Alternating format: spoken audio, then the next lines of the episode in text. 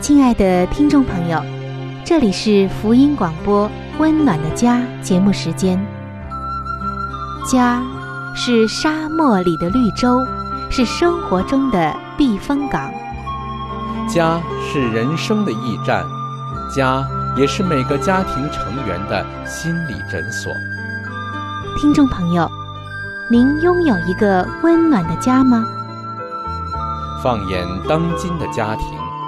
充满着各样的困惑、失落和矛盾。青少年的吸毒和不道德的行为，让人觉得十分的惊奇。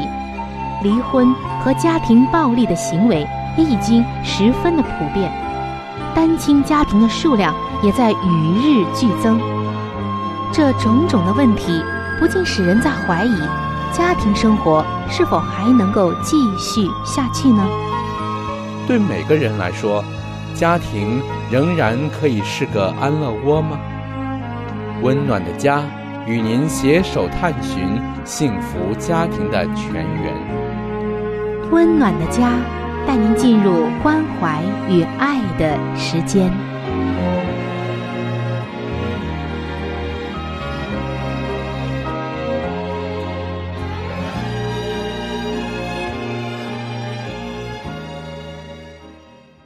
各位亲爱的听众朋友，您好！非常的欢迎您能够来到由希望之声福音广播电台为您带来的福音节目《温暖的家》当中。我是主持人春雨，非常的欢迎您的到来。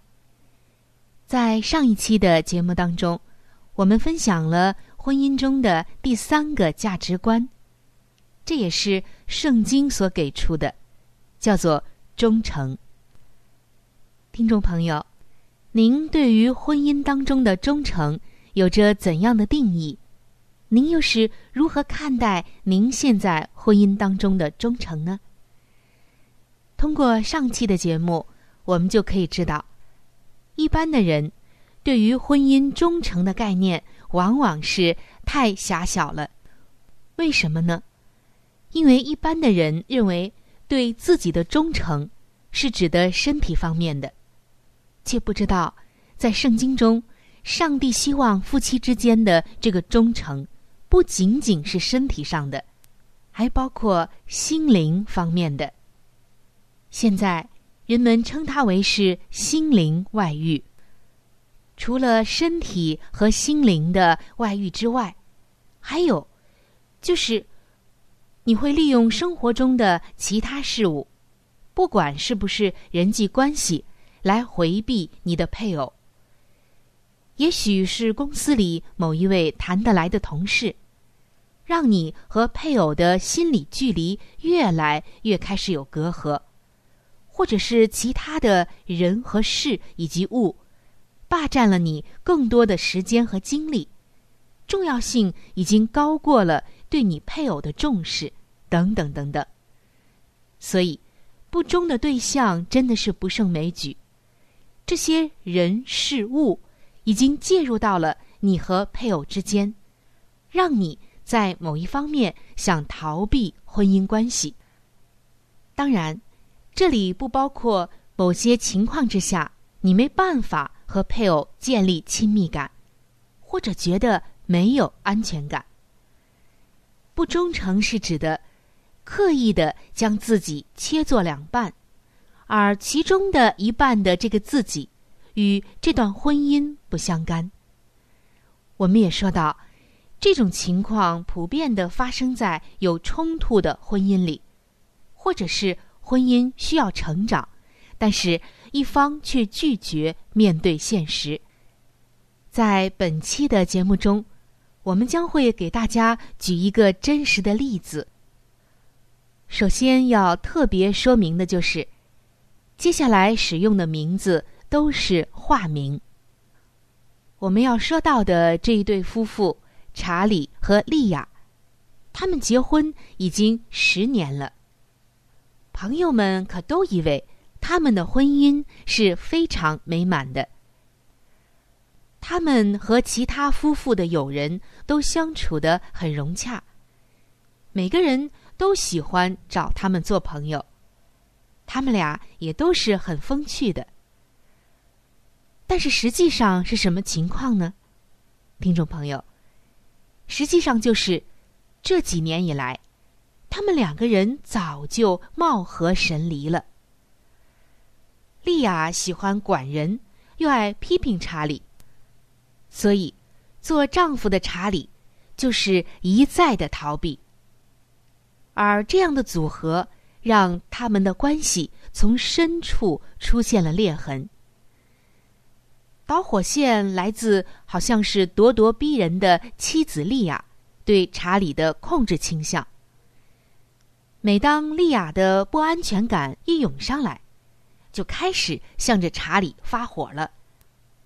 而一旦莉亚开了火，就会一样样的来数落查理还没有去做的事，或者是他认为查理应该改进的缺点。而这样的情况之下，查理只有逃之夭夭了。由于查理特别的惭愧，又害怕批评，没有勇气直接的和莉亚面对面的开诚布公，所以查理或者是自我辩解，或者呢就很虚伪的说一番故事，然后情感上开始退缩。莉亚却认为。只要查理同意改进，情况就没有问题的。而当查理默认莉亚对他恶恶的这种批评的时候，莉亚就觉得有人倾听与了解，虚假的安全感就油然而生。而真相是什么呢？听众朋友，真相就是查理对两件事上了瘾，满足他。无法从妻子那里得到的需要，哪两件事呢？第一件事就是，查理开始离不开色情刊物与影片。第二件事就是，他经常和公司里的女同事打情骂俏。而做丈夫的查理，就在这样的逃避中得到了疏解。利亚对他不满。不过，他幻想中的这些女性们可不会如此。杂志中的这些女性们对他既崇拜又热情。公司的女同事们对他眉来眼去的时候，更是令他眉飞色舞。他心里却愤慨利亚无法像这些女人一样的去欣赏他。那么，在现实当中，查理已经不忠了。他过的是一种双面的生活。表面上，他好像试图讨好妻子莉亚，心里却将最深的需要与欲望转移到了幻想的世界中。他的身体虽然没有出轨，但是情感，还有和妻子真正的那种关系。那种坦诚，却早就已经出轨了。而查理他应该直接和妻子莉亚共同处理的，现在却靠着色情来麻醉。他已经不再是一个完整的人。这种分裂让他们夫妻两人无法共同来对付问题。最终，他们两个人来到了婚姻辅导中心。两个人都必须面对自己的不忠诚，因为利亚并没有忠于查理所托付给他的心，而查理也早就将自己的心交给了婚姻之外的一些不好的欲望。利亚必须学着不去定罪人，而查理却需要治好他的不忠诚，直接的来解决婚姻问题。所以，亲爱的听众朋友，很多的时候，像查理这样的配偶，会将自己的不忠归罪于对方的。我们会听见这样的一些话：“哎，要不是他处处看我不顺眼，我也不会到别处去寻找爱。”或者是红杏出墙的妻子也会这样说：“假如我的丈夫能满足我的需要，事情就不会发生了，等等等等。但是，亲爱的听众朋友，这种说法简直就是大错特错。为什么呢？因为不忠诚，它绝对不是一个人的事，而是两个人的行为。不要让配偶的失败成为你不忠实的借口。在圣经中，上帝就已经这样告诉我们：你们应该彼此承诺，绝不容任何的事物介入到二人的关系里。你要成为可信可靠的伴侣，身心都持守忠诚。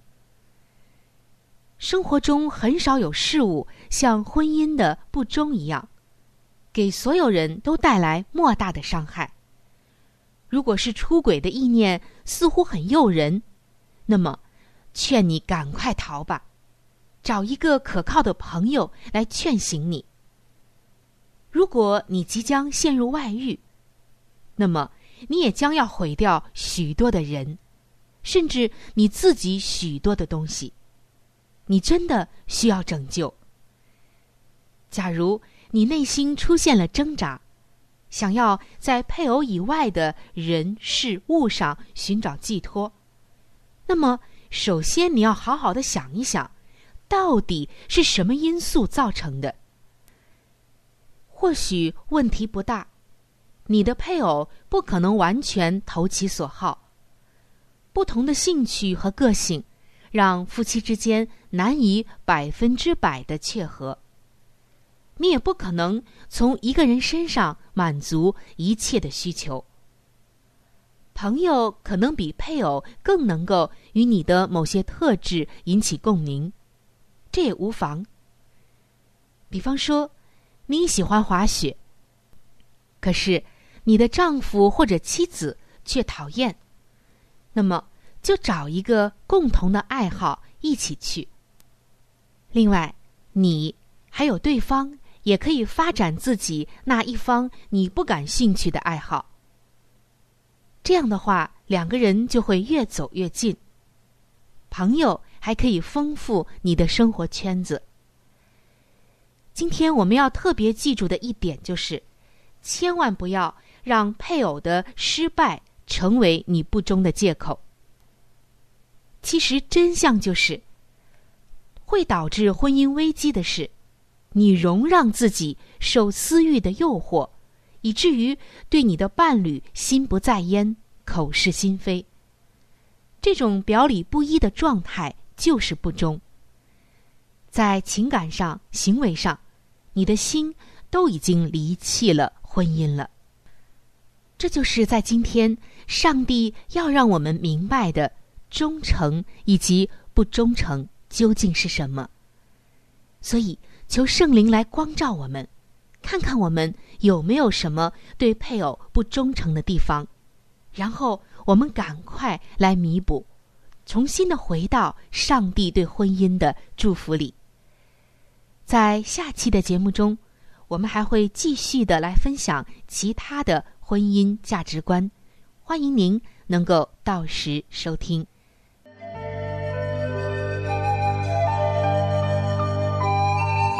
好书分享时间。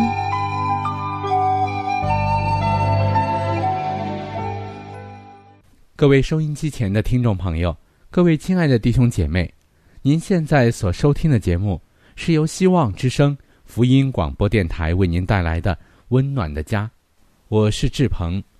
现在又到了这个节目当中的一个小环节，叫做好书分享。在每一期的节目当中呢。我们都会和您分享一本非常好的书籍。我们将要和您分享的这本书的名字叫做《富林信徒的家庭》。亲爱的听众朋友，这本书将会告诉我们如何的来预备进入那婚姻的殿堂，同时在婚后的生活当中如何料理家务，以及在经济、教育子女等各方面。亲爱的听众朋友。如果您听完了这本书之后，您喜欢这本书，您想拥有这本书，您可以来信或者是发电邮给我们，我们可以免费的将这本书送给您的。我们具体的通讯地址会在节目当中播报给您听，请您留意。富林信徒的家庭第二十二章：家庭的建筑与设备。避开低洼地区。我们若盼望自己的家是一个充满健康与福乐的久居之所，那么我们必须把家安置在低洼地区的瘴气。和雾毒所不能侵及之处，使上天赐生命的各种媒介物得有自由进入的通道。勿用厚重的窗帘，需把窗子和百叶窗打开。勿任藤蔓，不管是多么美丽的藤蔓来遮掩窗户，也不要使树木太靠近房屋，以致阻止阳光照入。阳光。也许会使布帛和地毯褪色，使画框斑驳，但是它却会给孩子的颊上带来健康的光泽。房屋周围的园地，园中散植几棵大树或若干灌木作为点缀，而树木与房屋之间则保留适当的距离，这对于合家的人都有一种愉快的感应。并且若善于培植，则对于健康断无害处。但树木若过于茂密，或离屋太近，就有碍健康，因为阻止了空气自由流通，挡住了太阳的光线，结果房屋中便淤积了湿气。有以雨季为甚。自然之美对阖家的效益，上帝是爱美的。他以华美装饰大地和穹苍，且怀着慈父般的欣慰，注视着他的儿女在创造的万物中找到快乐。他甚愿以自然之物的美丽来环绕我们的家庭。相居之人无论多么贫穷，几乎都能拥有一小块草地，几株遮阴的大树，一些开花的灌木。或芬芳的花卉，而这一切对于全家幸福的贡献之大，远过于任何人为的装饰。他们能与家庭以一种柔和而高雅的影响，加强爱好自然的心意，使家中各个分子之间更加亲密，并与上帝更加接近。家中的陈设要简朴。我们娇柔造作的习惯，剥夺了我们的许多福分和快乐，使我们不适于度更有为的生活。精巧贵重的陈设，不但耗费金钱，也耗费比金钱更珍贵千倍之物。这一切给家庭带来了料理、辛劳和烦恼的重担。当以那些朴素而简单的。经久耐用而又易于保持清洁的，不需花费大量的金钱即可更换的东西，作为你家中的陈设。借着运用审美的能力，你大可使一个很简朴的家庭成为充满吸引力的、可恋慕的地方。只要其中有亲爱和知足的心，幸福不在乎空虚的炫耀。一个整饬有序的家庭，其布置愈简单，其幸福却愈大。当避免意气之争。许多人觉得生活对于他们似乎是沮丧而又可厌的。为了应付习俗的要求，他们将不必要的劳作的重担加在自己的身上，他们的心中经常焦虑着。如何去满足骄奢与时尚所产生的需求？那虚耗于虽不绝对有害，但仍非必要之事物上的金钱、挂虑与劳力，若使用于更有价值的事物上，对于推进上帝的圣功就大有裨益了。人们贪求各种所谓生活中的奢侈品，不惜牺牲健康、精力。以及金钱去获取这一切，同等阶层的人，往往显出一种可悲的义气之争，要看谁在服饰和家用方面能表现最大的夸饰。家这个甜蜜的字的意义，已被曲解为一个四壁之间堆满了高级家具和装饰品的地方，而同住其中的人，还要不断的竭力挣扎，以迎合生活中。各种不同方面来的席上上的诸般需求，许多人的家庭生活不愉快，就是因为他们艰辛的试图维持外表的排场。他们不惜耗费大量的金钱和不休的劳力，只顾炫耀体面，以图博取朋辈们，就是那般并不真正关怀他们或他们成败之人的称赞。一件随着一件的家具，都被视为家庭陈设必须之物，终于增添了许多贵重的设备。但这一切虽然悦目，并能满足骄矜和奢望之心，实则一点也不能增进家人的安乐，而且这些东西将精力和忍耐耗损殆尽，并占去了。应当献上为主服务的宝贵时间。上帝宝贵的恩典，竟被视为次要而无足轻重的事物，并且有许多的人，当他们聚敛物资以备享乐之时，却失去了容受福乐的度量。他们发觉所拥有的资产，仍未能按他们所祈求的那样使他们心满意足。这样永无休止的操劳，毫无间歇地挂虑着如何装饰家庭，以供朋友宾客的赞赏，所耗费的时间与金钱，永远得不到报偿。这无疑是将难堪的奴役之恶，加诸自己的镜像上。好了，亲爱的听众朋友，亲爱的弟兄姐妹。好书分享这个环节呢，我们今天就和您暂时的分享到这里。那如果您对这本书籍非常的感兴趣，希望得到这本书籍的话呢，请您来信告诉我们，我们会免费的将这本书送到您的手中的。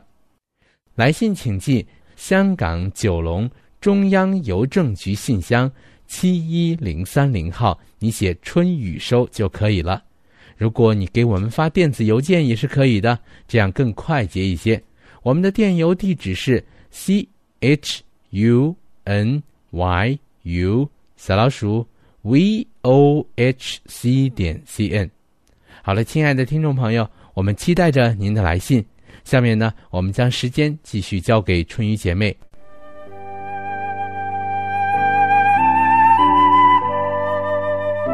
贴心小管家，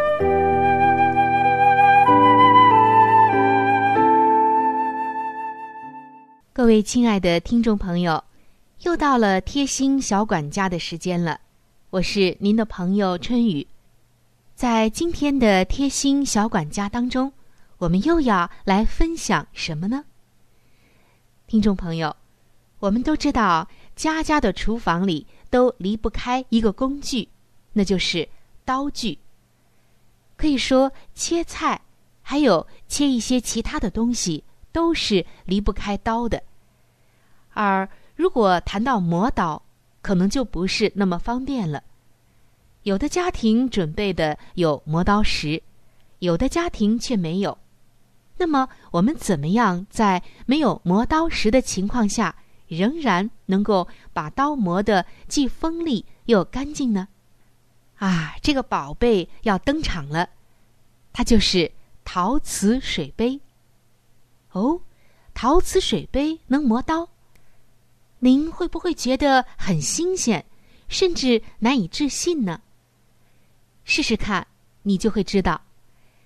把陶瓷的水杯倒扣过来，使刀面与杯底形成大约三十度的角，就这样，正一下。反一下的来回磨上十几下，你会发现这刀啊就变得锋利了。那么您可能要问了，这个陶瓷水杯的杯底为什么能够充当磨刀石呢？因为陶瓷水杯的杯底外面一圈儿是非常的坚硬粗糙的，摸上去就像磨刀石。当用它来磨刀的时候，刀面与杯底之间会产生很大的摩擦力，就能够把刀打磨的锋利了。瓷水杯家家都有，刀钝了的时候顺手拿过来就能用，真是再方便不过了。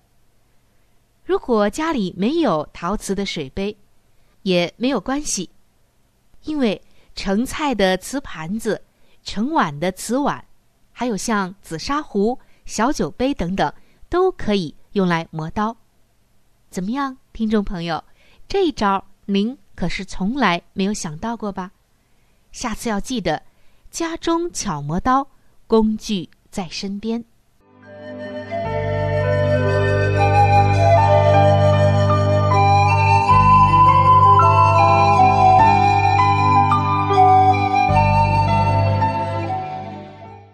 各位亲爱的听众朋友，时间过得真是很快，今天的话题呢，就和您先分享到这里了。如果您对于家庭，或者是有关于家庭的话题，有着什么样的问题、想法与建议，或者是一些美好的经验与见证，春雨在这里是非常的欢迎你能够写信或者是发电邮给我。另外，在我们这里也为您准备了一些与家庭有关的资料，是可以免费的赠送给您的。如果您有需要，那么拿起你的笔。或者是发电邮，赶快和我联系吧，您将会得到这些美好的礼物。来信请寄：香港九龙中央邮政局信箱七一零三零号，春雨收就可以了。春是春天的春，雨是雨水的雨。那如果您是用电子邮件的话，请记我的电子邮箱，我的邮箱是 c。h u n y u 就是春雨的汉语拼音。接下来是小老鼠 v o h c 点 c n。我的邮箱是 c h u n y u，就是春雨的汉语拼音。接下来是小老鼠 v o。h c 点 c n，好的，最后非常的欢迎你能够来信或者是上网和我们联系。本期的节目就到这里了，下期节目我们再会。愿上帝赐给您一个温暖的家。